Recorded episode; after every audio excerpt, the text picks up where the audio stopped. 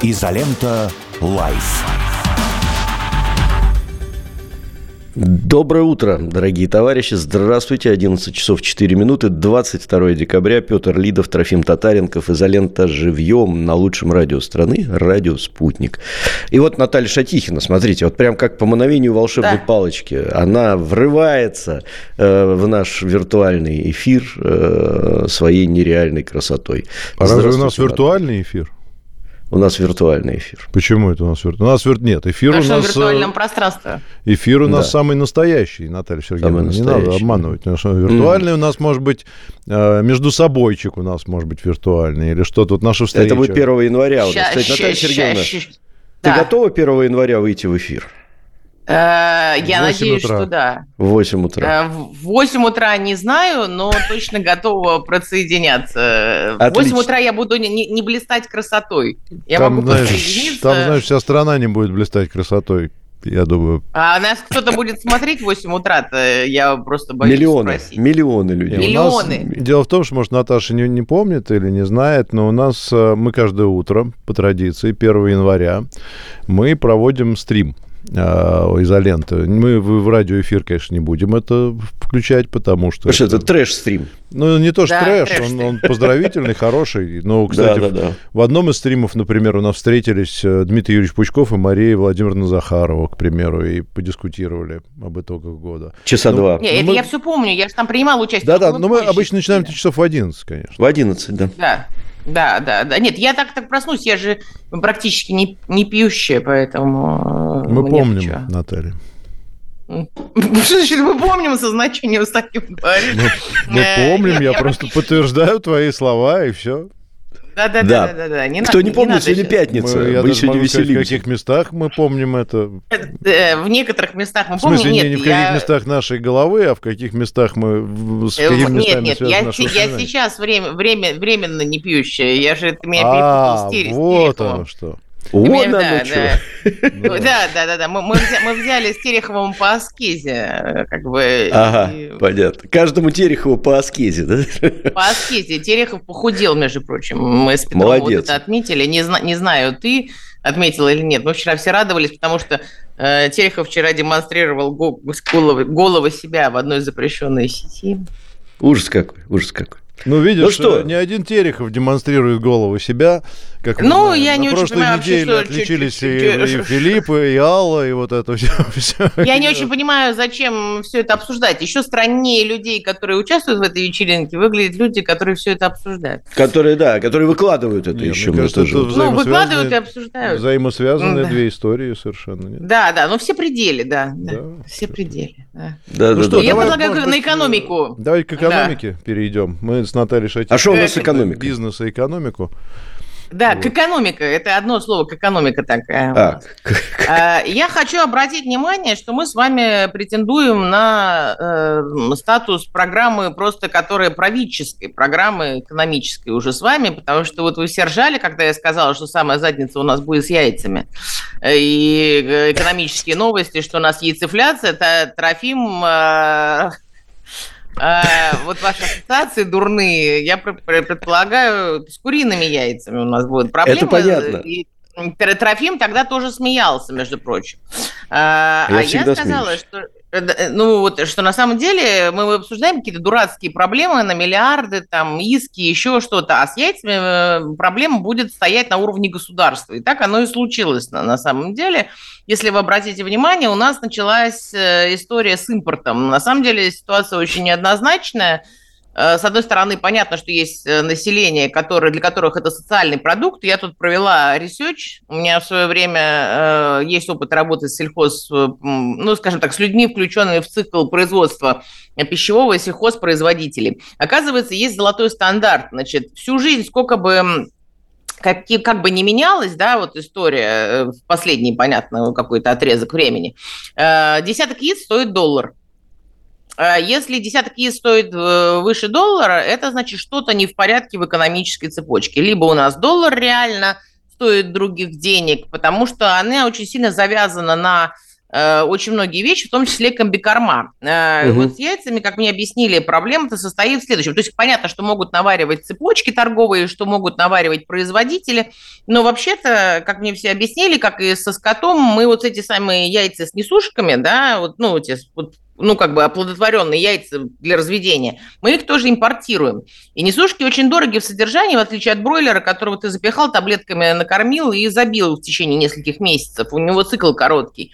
А вторая история – это комбикорма, которые все на самом деле тоже импортные, и их держат вполне себе понятные компании, которые на этом, понятно, зарабатывают, да, тоже, в общем, весьма неплохо. Поэтому если там маржа и проблема ли в производителях яиц или нет, никто не знает. Но если мы сейчас начнем, а мы, судя по всему, чтобы решить, ну, у нас какие две проблемы, нам надо либо решить вопрос с гражданами и дать все-таки яйца по какой-то разумной цене, вот, ну, близкой к доллару, да, за десяток, они должны где-то вот там быть, в этой цифре, в этой цифре, то в этой ситуации мы, понятно, как это можем решить. Мы можем решить за счет дешевого импорта, потому что, ну, для стран, у которых собственная вот эта цыплячья база, да, и собственные комбикорма, которые стоят дешевле, они, естественно, будут стоить дешевле. Но тогда упадет маржа у производителей, да, и тогда не будет точно вложений в инновации и так далее и тому подобное. Это известный нам всем феномен. Мы потеряли птичью промышленность в свое время на ножках Буша. Ну, дешевое заезжало мясо, да, производителям было... То есть это такая вилка во всех направлениях не очень удачная для нас. Так что сложная ситуация. Вот сейчас поехали первые... Вчера, что ли, анонсировали, что первые сколько-то тонн яиц повезли из Азербайджана. Предлагают возить турецкие яйца, возможно, это турецкие через Азербайджан и едут, там не уточнялось. Но, к сожалению, это не решает содержательно проблему, потому что вот таким решением мы забьем отрасль, да, саму. Потому что для того, чтобы были длинные инвестиции, деньги, ну вот сейчас, да, кредит, если вы посмотрите, а вся сельхозка закредитована достаточно сильно, даже при том, что у них другие немножко условия кредитов, но сейчас условия кредита ключ плюс 3, ключ плюс 4. Ключ у нас сейчас ключевая ставка, да, мы все знаем, 16. Да. Ой, уже сейчас 17, по-моему. 17, да, 17, по-моему, последний раз приняли. Да, ну, то есть это 20% фактически деньги все берут. Ну, то есть у людей очень большая финансовая нагрузка. Так что здесь хороших решений нету, но здесь вот сбалансированный позиции. Мы точно так же везем племенной материал для скота, поэтому тут все разговоры про импортозамещение, они, ну, очень условные, да, то есть это может быть мясо и наше, или там яйца и наши, да, но на самом деле они от импортных несушек, которые возятся за понятную уже валюту, да, и все исходные там сложные есть, плюс логистические цепочки сложные. Но вот, будем менять пшеницу на яйца, понимаешь, я думаю, скоро, и все будет нормально. Я, кстати, могу отчитаться. Нам нужно своих производителей, понимаешь? Да. В рамках подготовки к сегодняшнему эфиру я вчера сходил в одну нашу сеть, ну, я не знаю, могу назвать, это была Лента. Не надо. Ну, почему нам на самом деле, да, и купил яйца категории С1. Или S1, я не знаю, как они там называются по-русски, по цене 108 рублей за десяток. Видишь, вот. Очень неравные в регионах ценники, потому что у меня вот много подписчиков в Телеграм-канале в моем, и они там между собой Подписывайтесь, обсуждают. Кстати. Да, приговорчики в строю. Подписался, у тех яиц не будет на Новый год. Так вот, соответственно... У меня там люди обсуждают из очень разных регионов люди и присылают прямо скрины, а где-то 350, Трофим. А где-то 350 стоят яйца, причем это регионы, производители. Понятно, что это фермерские, там у них не фабрик много, а фермерские. Плюс понятно, что Лента сама по себе может позволить себе закупать... очень большими партиями, очень крупными. А у них свой даже бренд. Это 360 у них бренд, или как он, 365 там называется, их собственный бренд, да. Они делают под себя яйца-то, на самом деле, все делаются на одних птицефабриках. А это понятно, но просто они покупают сразу большие партии, да. И пакуют в свою тару и выставляют. Я к чему говорю, что в Петербурге, например, ну, то есть люди как бы не могут не понимать этой проблемы, потому что у нас, по большому счету, этих птицефабрик очень много. У нас в Синявино их несколько штук, если мне не изменяет память, плюс у нас там в Победе, там, ну, много, их достаточно. И в Петербурге с этим проблем нет. Сейчас яйца пойдут импортные, то несушек забьют. Не будет смысла держать несушек. Вот об этом как раз я хотел 3%. Пару слов. Да, об этом я хотел как раз пару слов сказать. Тоже я тут, как сказать, консультировался с одним нашим бизнесменом, он мне объяснил очень простую вещь. Он говорит, смотрите, когда у нас чисто регулирование вот этой вот промышленности внутреннее, то бишь рыночное, получается, что у меня есть рынок, и объем этого рынка я четко знаю. И я держу столько кур, грубо говоря, чтобы этот рынок насытить. Происходит какое-то заболевание, например, птичий грипп. Я должен часть поголовья утилизировать.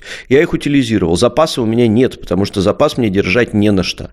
Соответственно, потому что рынок-то он больше не станет. Да. Вот, соответственно, у меня сразу получается дыра. И проблема, говорит, это решается. Она решается тем, что закончится сейчас эпидемия, родятся новые куры, вырастут и начнут нести яйца. Вот, и, собственно говоря, я выйду на тот же самый рынок с тем же самым поголовьем и с тем же самым объемом. Но в тот момент, когда у меня грипп, я не могу перестраховаться и держать еще одну ферму, грубо говоря, под боком, резервную. И этот резерв должен кто-то брать на себя, потому что заболевания и эпидемии случаются регулярно. Вот практически здесь еще цитата. Вопрос еще стоит, Тома, смотри, курица, как вот я говорю, что я работала с молочкой, например, в свое время, курица, как и все животные, сезонно. Они зимой несутся меньше, но даже если это курица профессиональная несушка, если ты ее даже держишь за горло, понимаешь, она с той стороны яйца все равно выдавливает зимой. В определенном меньше. Количестве, с определенной частотой. В определенном количестве, да. Как коровы, которые зимой дуются меньше, как она, а потребление молока растет. А летом, когда коровы дуются больше, гораздо больше, колоссально падает потребление молочки. А его нельзя, в отличие от зерна, запасти впрок, понимаешь? Это вот такая, то же самое и с яйцами происходит. И здесь вопрос, вот как мне объяснили, самое большое в комбикормах. То есть если есть сговор на уровне комбикормов производителей, а их там всего несколько штук, и они держат, и они цену свою подняли, возможно, по рыночным каким-то основаниям, потому что у них тоже компоненты, например, зависимые импортные, от валюты, и импортные, зависимые от валюты. То все. Или они закредитованы, например, очень сильно, и у них вместе с ключом растет. То никому не выгодно держать несушку. Ты на этой птицефабрике держишь и мясные породы кур, и их просто перебьют. Смысла никакого нет. То есть без искусственного стимулирования. Сейчас надеюсь, что найдут какой-то баланс. Потому что государство должно для потребителя решение. Мы потеряли полностью производство кур, когда мы начали ввозить ножки Буша. Потому что тут у нас, Наташа, я тебя перебью на секунду. У нас зрители пишут, один из зрителей говорит, как же так, 30 лет назад были ножки Буша. Так 30 лет это и есть траектория. Тогда. Да, это и есть траектория бизнеса, которая сейчас дает определенные сбои. Именно тогда мы выровняли производство мяса где-то к 10-м годам. Но пока у нас шли ножки Буша, ничего в России развиваться не могло. Да, это абсолютно точно. Потому что я просто с этим тоже сталкивалась и знаю, сколько их возили. Вот у нас там стоял холодильник, у нас была прекрасная история, когда у нас судья приняла иск, у них там что-то они не попали в какие-то таможенные перераспределения пошлин, правительство должно было выносить. Они куда-то там не попали, они ждали решения таможенного комитета и не могли разгрузиться у нас. И стоял холодильник в Питере, корабль-холодильник, в смысле, с этими ножками Буша. И им можно было только в судебном порядке получить. И судья приняла иск и ушла, и заболела. И они говорят, что нам делать-то лето? На северо-западе, чтобы вы могли оценить, нету холодильника. На северо-западе, тогда это включая Прибалтику, было. Нету холодильника, куда мы можем разгрузить такое количество. То есть зимой мы бы контейнеры поставили на улицу, а сейчас мы не можем по температуре поставить. То есть ввозилось в таком количестве, что оно перебивалось. Не знали, куда девать даже, да. Не знали, куда девать, да. Птицефабрика не... задушили, это как это называется, задушили в объятиях. Это задушили в объятиях. Да. То же самое у нас на самом деле с производством мяса. У нас все импортные завозятся, племенные. У нас нет своего племпоголовья, и это достаточно...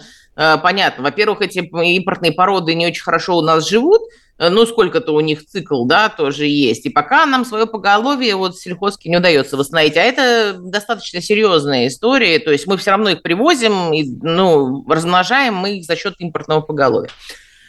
Так, друзья мои, я предлагаю еще к изъятию активов. Я бросала в Германии про возможность симметричного ответа и про поиск в Германии способов изъятия российских активов. Интересная тема, которые обсуждаются, Смотрите, какая там интересная тоже есть новость. В Германии объявили, что у них за счет windfall tax, то есть налога на прибыль, они рассматривают возможности мобилизации активов, но там есть, насколько понимаю, два сюжета. Первый из них считается, что это возможность изъятия активов компаний, которые рассматриваются как нарушители санкций. А второе – это возможность изъятия доходов от госактивов, за счет которых будет происходить возмещение вот всяческих, как они считают, наших непотребств. Я, кстати сказать, сразу говорила, что с самого начала СВО, что они найдут этот путь, это юридический путь, это непростое решение, но они найдут. И вот ровно для этой истории нас и признавали военным агрессором, да, за счет резолюции. Все время спрашивали, смысл-то какой? Ну, признали и признали, да. А вот именно для этого, потому что в международном праве есть статус потерпевшего, пострадавшей стороны, и если страны Европы будут признаны пострадавшей стороной, они, минуя Украину, будут на себя получать эти активы, потому что они же финансируют не безвозмездно Украину, да, они тоже страны, которые, экономика которых пострадала, у них же заморожены, по крайней мере, на уровне доходов. Сейчас они собираются доходы с замороженных активов, потому что там какое-то количество сумасшедших миллиардов только держателей иностранных наших депозитарных расписок заработали, то есть колоссальные деньги зарабатывают, просто, ну, как на депозите лежащие, да, деньги такие, они проценты грандиозные получают. Но сейчас речь идет об изъятии еще и активов компаний, которые их подозревают в нарушении вот некого режима санкций. И в ответ на это наши сказали, что достаточно большое количество денег находится симметрично на счетах типа «С», или С, я уж тоже не знаю, как они у нас называются, в наших банках иностранных, собственно, компаний, и что симметрично будут изъяты денежные средства, если таковое произойдет. Но запрос в Германии в суд такой уже был направлен, и там это достаточно на 720 миллионов евро уже на сегодняшний момент он есть. А в итоге получается, что у нас изъятие активов, оно каким-то по какой-то схеме происходит?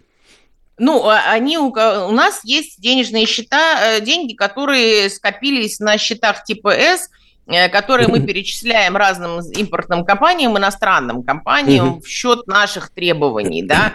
Ну, наши пока говорят, что мы симметрично, если у наших компаний изымут деньги на какую-то сумму за рубежом, мы симметрично у их компаний изымем эти деньги, поскольку деньги сопоставимые есть на счетах, потому что не все они могут их забрать. Мы расплачиваемся. Ну, я так могу предположить, что, наверное, это вопросы в том числе с авиацией, с нашей, и с лизинговыми компаниями, в том числе, не знаю, забирают они деньги сейчас или нет.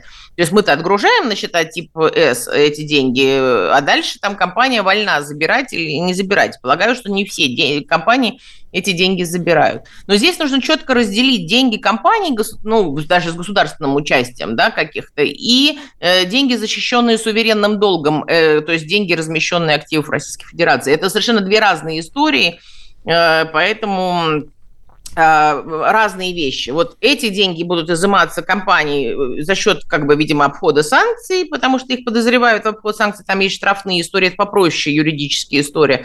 А вот что касается суверенного долга, то, вероятно, это через признание европейских стран пострадавшими от, как бы, российской военной агрессии тоже в результате того, что есть резолюция. Они, по всей видимости, будут пытаться таким образом эти деньги аккумулировать на счетах, но уже в качестве собственных денег, в качестве компенсации от будущих военных потерь. Наташа, а вот знаешь, что интересно? А что будет с системой международного, ну, как бы, коммерческого права? Что будет с системой решения конфликтов в пресловутом, ну, не знаю, там, высоком суде Лондона? Ну, раньше как было, да, все контракты международные между компаниями, значит, имели пункт, что споры между субъектами решаются в каком-то суде, да, где-то. Вот. Как сейчас с этим быть? Ну, понятно, что наши компании многие, наверное, ну, во-первых, просто, наверное, все эти решения не будут как-то приниматься, наверное, компаниями. Все будут друг друга там посылать и так далее. И изменит ли это вообще вот эту всю систему взаимодействия корпораций на международном уровне? Тут, ну, я бы сейчас разделила, как теперь быть, понимаешь, да, разделила эти два вопроса. Во-первых, те, кто остается в режиме международной внешнеэкономической деятельности из наших компаний, не очень вольны выбирать себе юрисдикцию на самом деле. Ведь мы же не всегда от хорошей жизни. На самом деле, Высокий суд Лондона, правда, мы выбирали сами. Мы были там 4-й по количеству рассматриваемых исков после британцев, американцев и, по-моему, саудитов. Не-не, я знаю, что имею в виду. Может быть, я уточню. Вот смотри, ну, допустим, да, действительно, у тебя действует долгосрочный договор, где действует какая-нибудь международная там юрисдикция. Но, допустим, тебе не нравится решение суда, они у тебя, значит, ну, допустим, арестовывают какие-нибудь деньги. А если ты компания государственная или полугосударственная, или с государственным участием России, то государство российское может сказать, ну, окей, раз вы там арестовываете, мы тут у какой-нибудь вашей компании тоже сейчас арестуем. И вот на самом деле дадим. Эти истории были достаточно давно, без всяких СВО, попытки эти были. Вопрос в том, хочешь ты дальше выезжать за границу, или не хочешь. Вот у нас были без всякого давным-давно еще истории, когда, например, симметричный иск, там вопрос по юрисдикции стоял, подается, например, в арбитражный суд Санкт-Петербурга, Ленинградской области. Взаимного исполнения судебных решений у нас нету с Великобританией. Но просто Великобритания выносит такой anti-suit injunction order, это называется, то есть запрет рассмотрения дела в другом суде по аналогичным основаниям. И просто каждый человек, включая юристов, которые участвуют в этом иске, получает письмо, что если вы хотите до конца своих дней типа отдыхать на курортах Краснодарского края, то не вопрос. А дальше у вас начинается уголовное преследование, и если в любой стране, где написано прям так в этом бумажке, я, собственно, глазами ее видела, если, значит, в любой стране, где Великобритания может исполнить, это как бы воспрепятствование осуществлению правосудия в переводе. Ну, это же не проблема, но найдут юриста, который и так под санкциями, или который там... не. Ну, да, конечно, технически, да, но вопрос в том, собирается ли эта компания и дальше участвовать в международной деятельности. Они дальше придут в Дубай, условно, со своим судебным решением. Дубай-то им исполнит его. Исполнительный лист-то будет стоять, понимаешь? Вот в этом вся история. Индия исполнит. Куда ты дальше? Даже, наверное, Китай исполнит судебное решение с этим совсем. Ты просто дальше активы твои будут... Ну, то есть, отвечая на мой вопрос, нельзя сказать, что международное коммерческое право... Мы можем только закрыться. Значит, перечеркивается жирной чертой и выбрасывается... Нет, я думаю, что сейчас, во-первых, будет выбираться вместо Лондона Сингапур, там английское право тоже, которое всех устраивает. И Сингапур сейчас крупный достаточно центр арбитражный, просто им пользовались меньше и будут пользоваться Сингапуром. А вот скажи, пожалуйста, для чайников, да, в двух словах, английское право, да, у нас минута осталась, английское, почему все упирается в английское право, какое еще есть право? Вполне высокое судебных, нет, ну, вопрос в том, почему всем нравилось английское право, у нас проблема стоит в том, что у нас споры даже между российскими компаниями рассматривались по английскому праву. Ну, мы помним, кто там, Березовский с Абрамовичем там рубились. Ну, на самом деле, просто они все на офшорах висели, и между собой можно подписать любой, ну, что любой торговый центр посмотришь, там за ним стоит офшор. И сколько мы сейчас не прикидывали, что это не так. Это на самом деле так, потому что сама компания российская, через два колена от него схема-то была вся офшорная. Деньги заходили через офшоры. Поэтому они сейчас ходят через фактически офшоры. Вопрос в том, как они сейчас будут перестраиваться, будут ли они заходить или выходить. Сложная система финансов. Очень многие сейчас перешли на Дубай. Рассельхейм, например, из Эмиратов не участвует вот в этой международной коллаборации, но если у тебя счет открыт в Рассельхайме, у тебя вся Европа тебе закроет счета и моментально заблокирует твои деньги. То есть Дубай. А Дубай признает американскую и английскую юрисдикцию. Вот это. Также, да, исполняет решение. Друзья мои, нужно как бы другой финансовый центр создавать, о чем сейчас речь все время и ведется. Что а мы свой-то можем создать? У нас была такая мысль, и сейчас какие-то компании потянутся, но пока в международных расчетах кто девушку платит, тот ее и танцует. Да? Кто в экономике сейчас ну, абсолютно лидер, а пока это Соединенные Штаты. Остаются расчеты в долларах по-прежнему. В мире. Понятно. Прощаемся мы с Натальей Шатихиной для радиослушателей. Да.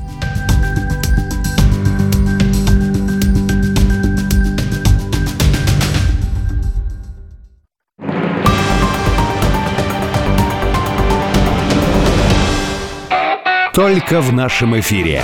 Итоги недели. Их нравы. Лучшие шутки. И вся кухня. Политическая и не только. В пятницу вечером с Дмитрием Пучковым. Встречаемся в 6 вечера на радио «Спутник». Категорически. Импортозамещение в действии. Страницы «Радио Спутник» ВКонтакте и «Одноклассниках». Будьте с нами, общайтесь с ведущими, становитесь звездами нашей радиостанции. Международный конкурс фотожурналистики имени Андрея Стенина приглашает молодых фотожурналистов к участию в конкурсе. Прием заявок начнется 22 декабря 2023 года на сайте stenincontest.ru 18+.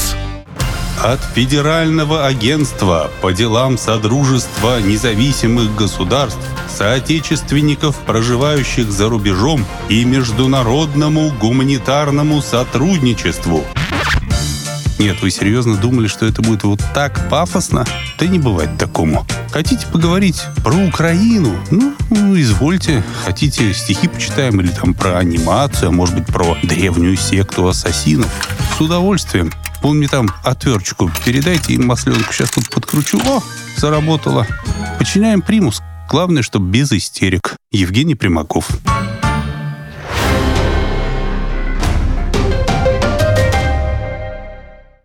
Телефон рекламной службы «Радио Спутник». +7 495 950 6065. «Радио Спутник». Новости. В студии Ольга Дубровина. Здравствуйте. Совет Федерации одобрил введение уголовной ответственности до 5 лет лишения свободы за дискредитацию добровольцев Росгвардии. Такой пакет законов Госдума приняла на пленарном заседании 12 декабря. 3 иностранца пострадали во время стрельбы в Праге, заявил глава МВД Чехии Витер Акушан. По его словам, чешская сторона проинформировала соответствующие посольства. Также глава МВД сообщил, что установлены личности 13 из 14 погибших. В четверг студент философского факультета Карлова университета открыл стрельбу из винтовки в аудиториях, а также по людям на площади Яна Палаха. По последним данным, погибли 14 человек, 25 ранены. Сам студент покончил жизнь самоубийством. Завтра в Чехии объявлен день траура. Задержанные Израилем сотрудники Центра скорой помощи в городе Джабалия на севере Газы подвергались избиениям и пыткам, заявило палестинское общество «Красного полумесяца». По его данным, 8 человек остаются в заключении. Израильские силы в четверг совершили рейд на центр в Джабалии и задержали сотрудников бригад «Красного полумесяца» и фельдшеров и увезли их в неизвестном направлении. Часть задержанных затем отпустили. Согласно заявлению организации, военные разрушили центральную систему связи в медицинском центре, а также разбили машины скорой помощи. Минобороны Украины любым способом наберет солдат для пополнения рядов ВСУ, заявил спикер ведомства Илларион Павлюк. По его словам, механизмами рекрутинга или механизмами мобилизации все равно придется добирать.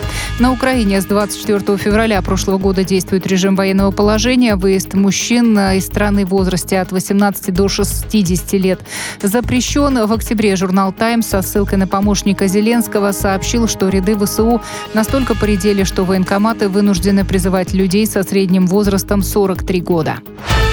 Глава Сбербанка Герман Греф не ждет радикальных изменений с точки зрения международных санкций против России в следующем году. Скорее, наоборот, будут позитивные изменения, потому что постепенно бизнес адаптируется к ситуации и появляется больше собственных продуктов, добавил Греф. Он отметил, что Сбербанк ожидает роста прибыли, а по итогам года может выплатить рекордные дивиденды. Федеральная антимонопольная служба России обратила внимание авиакомпаний на ценообразование в период новогодних праздников. В результате в продаже появились билеты по сниженным ценам от 7% до 39%, сообщила служба в Telegram-канале. Это все на данную минуту. Как будут развиваться события дальше, разберемся на «Радио Спутник».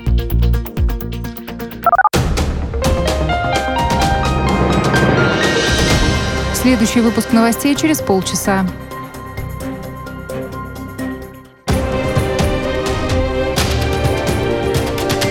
Радио «Спутник».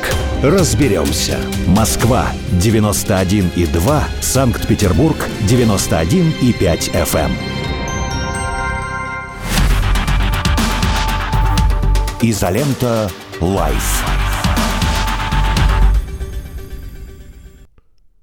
Лолит. Здравствуйте, дорогие друзья. Мы очень рады вас приветствовать. Меня зовут Петр Лидов. Трофим Татаренков зовут человека из Санкт-Петербурга. И Алену Минчук зовут самую прекрасную как бы это сказать, не знаю, гостью, ведущую эфиров, в которых мне когда-либо доводилось участвовать. Здравствуйте, Алена. Доброе утро, Петр. Вообще самое прекрасное – это уже ошибка. Так. Ну, потому что нельзя говорить «самый прекрасный». Потому что превосходная степень. Ну, потому что прекрасное – это уже превосходная степень.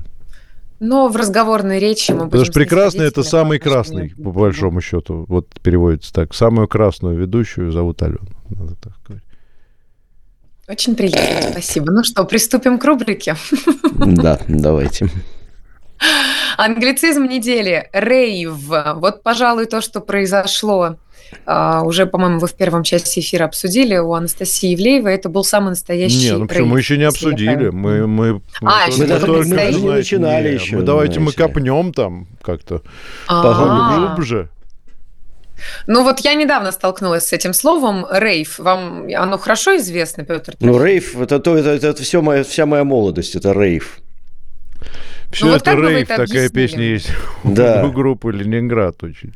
Да. Мне нужно было буквально загуглить. Там много лексики соответствующие. Значит, Алена, вы не знаете, что такое рейв? Вы что такое рейв-пати? Что такое белая вечеринка? Вот это вот все, нет? А я, кстати, не Нет, я поинтересовалась. Я поинтересовалась тем, что такое рейв, на фоне того, что мои ровесники стали активно использовать это слово в социальных сетях, объясняя, что моя жизнь сплошной рейв. И я думаю, что такое рейв?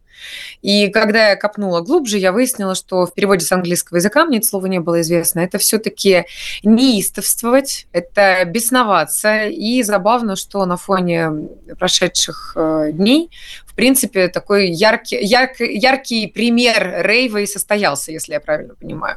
По этим вопросам к Трофиму, конечно. Трофим. Да, Алена. Ну, рейв – это что? Это же не просто какая-то вечеринка. Вообще рейв – это музыкальная культура. Это музыкальная субкультура, которой лет приблизительно столько же, сколько и вам, Алена. Я думаю, что вот это молодая субкультура очень. Соответственно, в нее вписывал, ну, в 90-е годы и в начале нулевых это была самая популярная музыкальная субкультура на нашей планете. Самое популярное, без преувеличения. Да, по сей день культура рейва во всем мире очень-очень-очень сильна. Рейв-вечеринки. Ну, Казантип вам что-то говорит. Вот это и есть рейв. Тот самый рейв, один из самых ключевых, наверное, тусовочных был таких моментов. Это Казантип. Соответственно, ну, популярнее рейва, наверное, только рок в мире сейчас. Вот если так смотреть на круг, по сей день. То есть, это очень-очень крутая тема. Ну, то есть между рейвом и вечеринкой есть разница все-таки? Огромная разница. Нет, рейв... Ну, что такое? Нет, рейв подразумевает вечеринку. Рейв – это музыка. Да. Рейв – это музыка, да. Это приезжает диджей какой-то модный и начинает, или несколько, да, и начинает качать публику. Собираются люди. И вот такие вот эти самые там просто дико угорают, танцуют и делают всякие разные вещи.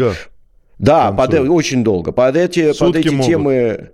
Да, под эти темы могут они долго, потому что они помогают себе всякими разными вещами и, собственно говоря, могут это делать всю ночь напролет. А дальше уже, исходя из этого, делаются разные вечеринки. Есть, например, там, не знаю, White Party, есть Казантип, есть куча всяких разных вечеринок и тусовочных мест, где происходят различные рейв-вечеринки. Надо вот Цыпкина, кстати, спросить. Он же вот Цыпкин большой специалист по рейву. Съездить, это прям он фанат этого дела, да, то есть прям фанат, любит. Да.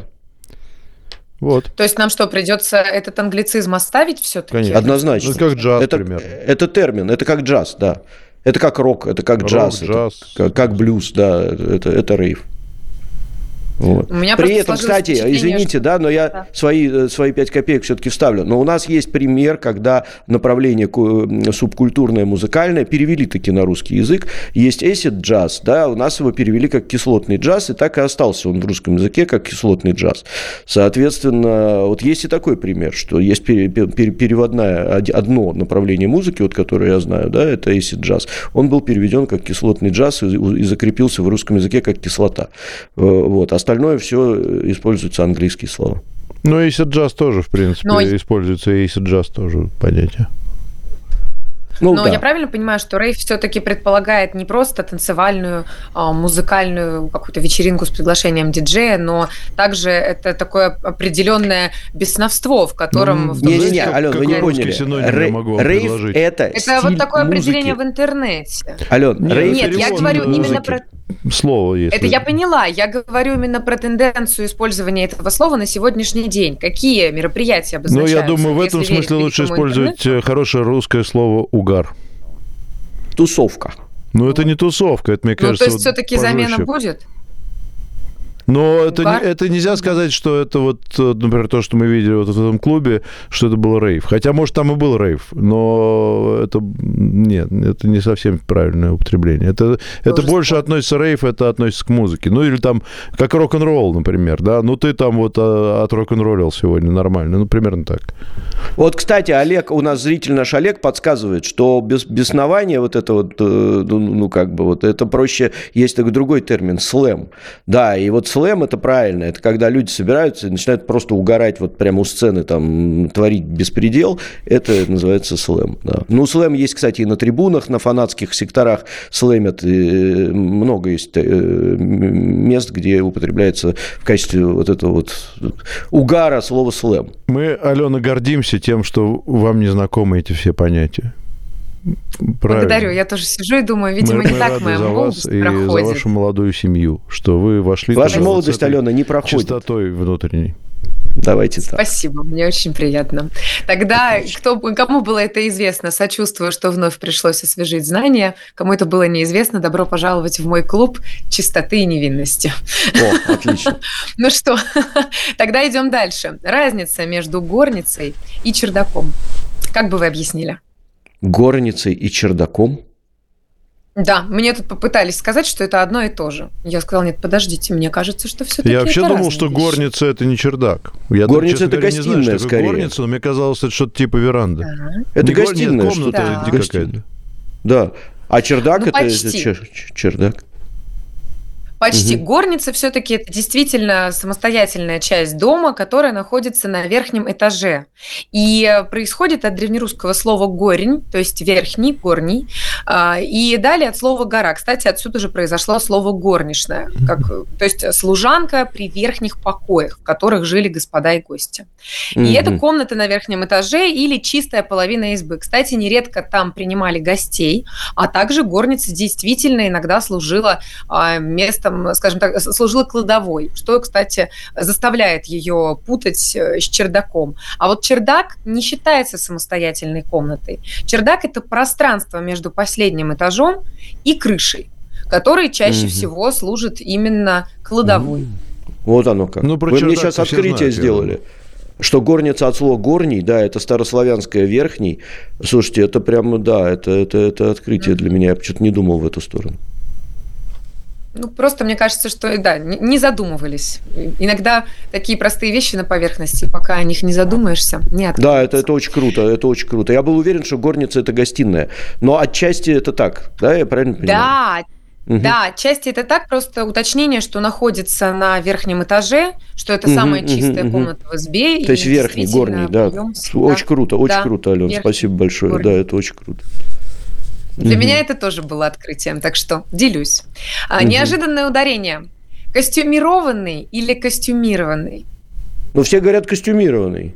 Вот что все, кого я слышал, ни разу не слышал костюмированный. У меня просто вопрос, слышно ли меня? Тебя очень слышно. Тихо. Теперь слышно. Тихо. У меня какая-то проблема тут с микрофоном, потому что у меня ощущение, что меня не слышно. Тебя слышно, но тихо. Так, тихонечко. Слышно нормально, да? Да. Ну, ладно, хорошо. Что, я считаю, что костюмированный, конечно. Костюмированный. Ну, наверное, это неправильно. Но есть какой-то подвох в глазах Алены, я вижу. Костюмированный. Действительно, почему-то. Костюмированный бал, костюмированный маскарад. И если верить, собственно говоря, словарям, а им стоит верить, то правильно говорить костюмированный бал. А вы, наверное, говорили костюмированный до этого. Всю жизнь, да, костюмированный. Ну, правда, не так часто приходилось использовать это слово. Это вы все больше по балам. А вот а мы-то люди скромные, соответственно, все-таки костюмированные. Но буду теперь тот вот единственный раз, когда меня пригласят на костюмированный бал, я теперь буду готов. буду знать, правильно. Ну и сейчас же очень активно при подготовке к ЕГЭ заставляют всех учить правильные ударения. И, если честно, я познакомилась с этим ударением не на фоне баллов, а на фоне подготовки к экзамену 10 лет назад. Поэтому делюсь с вами. У вас, видимо... Кстати, а вас заставляли именно ударение учить в школе? Вот так, что нас нет. Писали орфоэпические или экзамены? Ой, не нас экзамены, нет. Вот детей моих заставляли, да, по полной программе. Нас нет никогда. Не помню такого. Ну... Вот так. У нас врожденная грамотность, Алена. Угу. Извините, не все такие талантливые, как вы, Трофим. Здорово, это не, что у вас... Это про нас с Петром, про обоих. Извините, я не хотела обидеть Петра, но он знает, что я к нему испытываю самые нежные чувства. Грамота.ру назвала нейросеть словом 2023 года. Нейросеть. Что скажет? Нейросеть – это самое популярное слово. А вот как правильно, нейросеть или нейросеть? Я почему-то говорю нейросеть, а вы говорите нейро. Вот прям ты, наверное, говоришь еще и музей. Музей, дельфины, конечно, демагоги. Но вообще нейро вряд ли. Нет, на самом деле… Нет, просто этого не было слова тогда, когда это все был музей еще. Музей был, а нейросетей не было. Ну, музей, это, наверное, из французского все-таки. Вот, из французского вот эти все. А нейро... Ну, хотя, не знаю. Нейросеть, если мы посмотрим этимологию, я просто боюсь обмануть, из какого языка пришло? Ну, сеть, нейро, да. Все из русского языка, нейроны. Конечно. Не нейроны же, ты говоришь. Нейронные связи. А если совсем глубоко копать, откуда слово «сеть» появилось? Нет, нейро. От рыбаков, Алена. Потому что рыбаки мы с вами обсуждали... Сети. Мы с вами обсуждали звук «е» в русском языке, что он периодически произносится как «э», если это иностранное слово. И вот также маленькая шутка, короткая, специально объясняю. Так, Трофим, как вы ее назовете в интернете из 3 букв? Шутка из 3 букв? Шутка. Мы в эфире Федерального радио. Вы увидели смешную картиночку. Как она называется? Как мы ее подготовили? Сейчас тебе пришлю классный... Мем, но я всегда говорил мем, а меня сын прям заставил говорить мем, прям пинками. Он правильно. Да, правильно. Ты вообще... Это яркий пример, что русскому человеку все-таки удобнее произносить иностранный звук «э» по-русски, через «е». И, например, слово «мем», которое относительно недавно пришло в русский язык, оно достаточно быстро стало произноситься именно по-русски, через «е». Ведь раньше был текст, ну, я бы поспорил здесь. Вот я, например, говорю мем совершенно спокойно. То есть вы хотите сказать, что я не русский человек, а я могу доказать. У меня, например, вчера пришел подарок от певца Шамана, значит, на Новый год. Это кофта такая с надписью «Я русский». Я в следующий раз надену ее на эфир. И вам тогда вы не будете меня обвинять. Наоборот, если вы произносите через «е», вы самый что ни на есть русский человек. То есть мне надо эту вещь отдать Трофиму. Ну, правильно, да, Трофим же ингерманландец. А вот мне подарки от шамана не приходят. Он ингерманландцев не любит, я знаю. Не любит. Он любит только тех, кто может со всей, так сказать, прямотой вот надеть на себя эту вещь и подтвердить слова, не только словами, но и делом вот эти слова, эту надпись. Что вы русские. Ну да, научиться говорить мем вместо мема для начала. Ага, хорошо. Я научу. Я буду работать над собой, Петр. Конечно, сейчас вам въезд в Финляндию это всем закрыли. Да, теперь мы все русские. Все теперь. Будете правильно разговаривать. Придется быть полноценными русскими, это точно. Да. Помимо слова нейросеть, также популярными оказались такие слова, как GPT, база и возвращенцы. Это сообщили в пресс-службе портала. Возвращенцы. В пресс-службе или в пресс-службе? Давайте разберемся.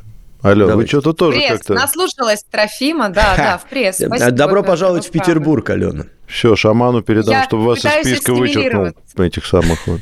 Кто подарки получает. Он пока что меня туда и не записывал. Ну, ты не запишешь. Нет, подарок от шамана у меня тоже есть в таком случае. После вчерашнего корпоратива.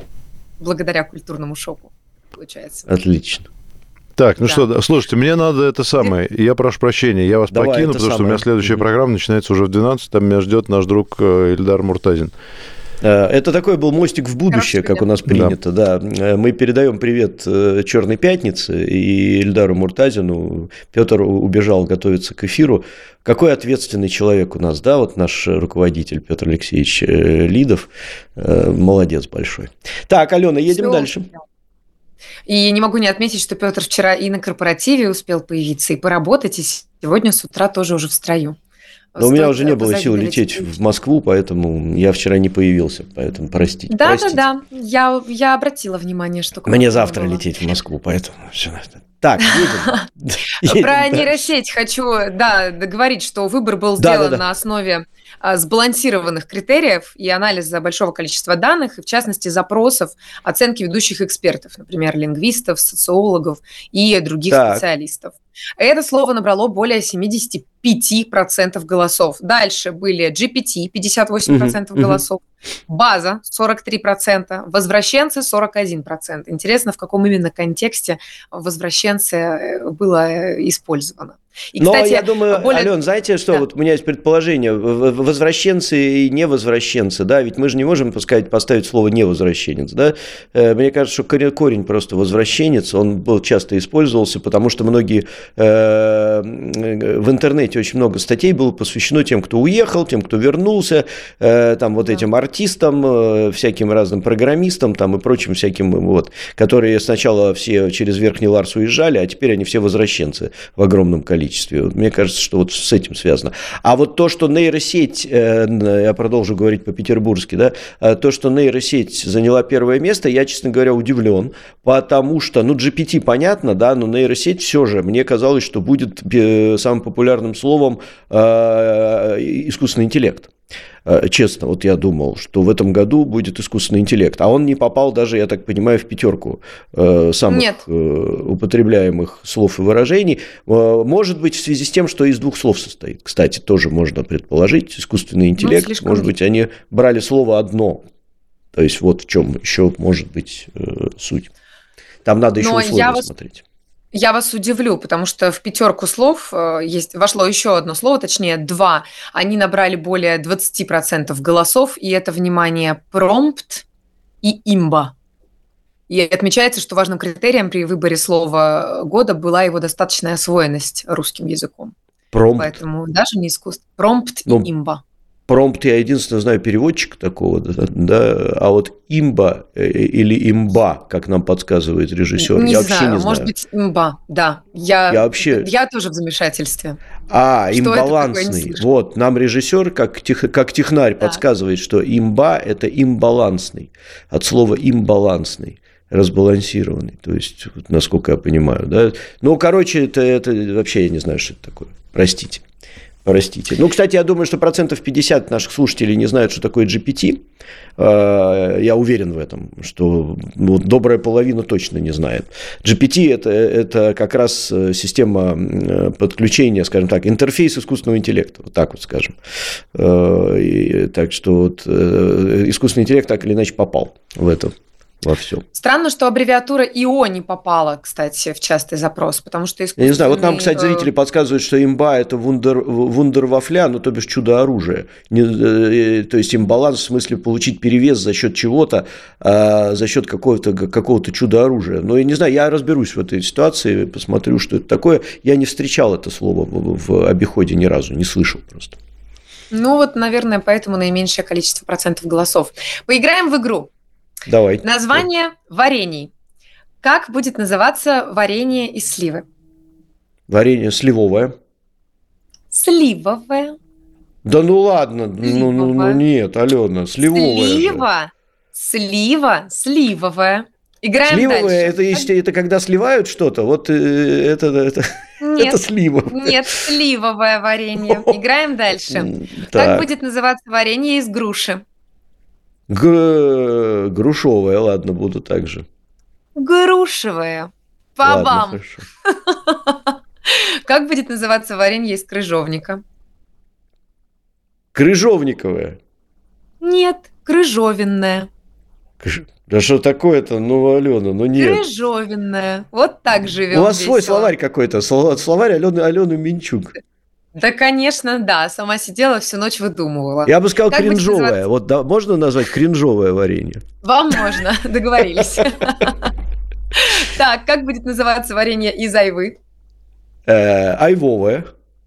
Да, отлично. 1 балл заработали. Прекрасно. Как будет называться варенье из бузины? Бузинная палочка. Да, да, 2. Ну, потому что Гарри Поттер же, бузинная палочка. Самая сильная из всех. Как назовем варенье из ревеня? Ревеневое. Да, 3 балла. Трофим, отлично. Попёрло. Отлично. Как назовем варенье из щавеля? Щавелевое. Да, я вам подсказала. Если бы сказала из щавеля, возможно, я бы вас немножко... Вот, кстати, наш режиссер Дмитрий подсказывает, что бузинная палочка – это имба. Чего? Это как? Я не поняла. Но это вещь, которая дает тебе слишком сильный перевес. Это, оказывается, гейминговое. Все мне уже объяснили, подсказали. Это гейминговый термин из игрового мира. Это нечто такое, что дает тебе нереальный перевес перед остальными. Ну да, действительно, стало так понятнее. Спасибо, вот, товарищи режиссеры. Да. И последнее варенье из фейхоа. Я бы сказал бы, конечно, так, но мы в прямом эфире, вы понимаете. Ну такое... и все-таки, как же будет варенье из фейхоа? Фей нехорошее варенье, вот так бы я сказал. Нет, подождите, может, еще какие-то варианты есть? Как скажем? Я не знаю. Трофим, там все просто. Да. Там все очень просто. Варенье из фейхоа будет варенье из фейхоа. О как! Да. То есть так, как я его всю жизнь называл, оно так не называется, что ли? Нет, не называется. Это прям жаль. Вот это прям разочарование дня у меня сегодня. Варенье из фейхоа. Как так-то? Если вы его будете называть так, как вы его называли прежде, то получается, что оно какое-то неудавшееся варенье. Не получившееся. Фей, не получившееся варенье. Вот так вот давайте. Да, абсолютно точно. Так, у нас 2 минуты, поэтому дикционный интерактив, причем предложение от наших подписчиков. Я размял лицо. Шалю в шале, шалю в шале, шалю в шале. Шалю в шале, шалю в шале, шалю в шале. Не в шале не шалю, не в шале не шалю, не в шале не шалю. Не в шале не шалю, не в шале не шалю, не в шале не шалю. Один разочек. Шалю в шале, не в шале не шалю. Шалю в шале, не в шале не шалю. Не в шале не шалю, шалю в шале. Не шале не в шале, не в шале не шалю, шалю в шале. Нет, что-то не получилось. Я сейчас почему? Не поняла, не в шале не шалю, шалю в шале. Да. Что получилось? А 2 раза сможете сказать? Не шалю не в шале, не шалю не в шале, в шале шалю, не в шалю не в шале, шале в шале шалю. Надо потренироваться. Это сложно. Вот эти вот обратные вещи, да, они сложные. Достаточно, как мой любимый король орел, который сложно произносится очень. Я услышала новую версию. Король, орел, пароль. Король, орел, пароль, король, орел. Да, это сложнее. Надо мозг настроить просто. Я еще раз повторю всем нашим слушателям, что скороговорки, они хороши для разминки лица, но если вы начнете произносить скороговорки или сложноговорки, как Алена выражается, про себя, то есть не произнося их вслух, вы точно так же будете запинаться. Точно так же. Потому что проблема в голове, а не во рту. Не в том, как вы языком шевелите, а в том, как мозги ваши шевелятся. Это очень-очень важно. Как воспринимает информацию. Чтобы не сбиваться, нужно всего лишь понять вот эту коротенькую историю. Любая сложноговорка – это небольшая история. Если вникнуть в нее и понять, о чем ты говоришь, то все легко произнесется. Да, просто представить, и сразу будет вам гораздо проще. Совершенно верно. Алена Минчук, традиционно по пятницам. Алена, я хочу вас поздравить с триумфом в пятницу вечер. Это просто великолепно. Мы уходим сейчас на новости. Завтра будем в эфире традиционно. Ушли мы на новости.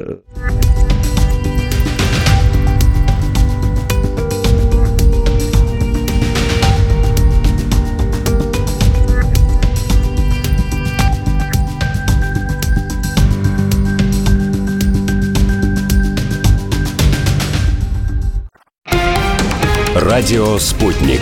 Новости. студии Ольга Дубровина. Здравствуйте. Совет Федерации одобрил введение уголовной ответственности до 5 лет лишения свободы за дискредитацию добровольцев Росгвардии. Такой пакет законов Госдума приняла на пленарном заседании 12 декабря. 3 иностранца пострадали во время стрельбы в Праге, заявил глава МВД Чехии Витер Акушан. По его словам, чешская сторона проинформировала соответствующие посольства.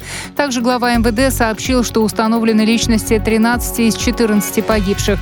В четверг студент философского факультета Карлова университета открыл стрельбу из винтовки в аудиториях, а также по людям на площади Яна Палаха. По последним данным, погибли 14 человек, 25 ранены. Сам студент покончил жизнь самоубийством. Завтра в Чехии объявлен день траура. Задержанные Израилем сотрудники Центра скорой помощи в городе Джабалия на севере Газы подвергались избиениям и пыткам, заявило палестинское общество «Красного полумесяца». По его данным, 8 человек остаются в заключении. Израильские силы в четверг совершили рейд на центр в Джабалии и задержали сотрудников бригад «Красного полумесяца» и фельдшеров и увезли их в неизвестном направлении. Часть задержанных затем отпустили. Согласно заявлению организации, военные разрушили центральную систему связи в медицинском центре, а также разбили машины скорой помощи. Минобороны Украины любым способом наберет солдат для пополнения рядов ВСУ, заявил спикер ведомства Илларион Павлюк. По его словам, механизмами рекрутинга или механизмами мобилизации все равно придется добирать. На Украине с 24 февраля прошлого года действует режим военного положения. Выезд мужчин из страны в возрасте от 18 до 60 лет запрещен. В октябре журнал «Таймс» со ссылкой на помощника Зеленского сообщил, что ряды ВСУ настолько поредели, что военкоматы вынуждены призывать людей со средним возрастом 43 года.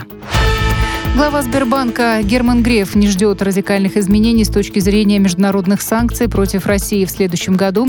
Скорее, наоборот, будут позитивные изменения, потому что постепенно бизнес адаптируется к ситуации и появляется больше собственных продуктов, добавил Греф. Он отметил, что Сбербанк ожидает роста прибыли, а по итогам года может выплатить рекордные дивиденды.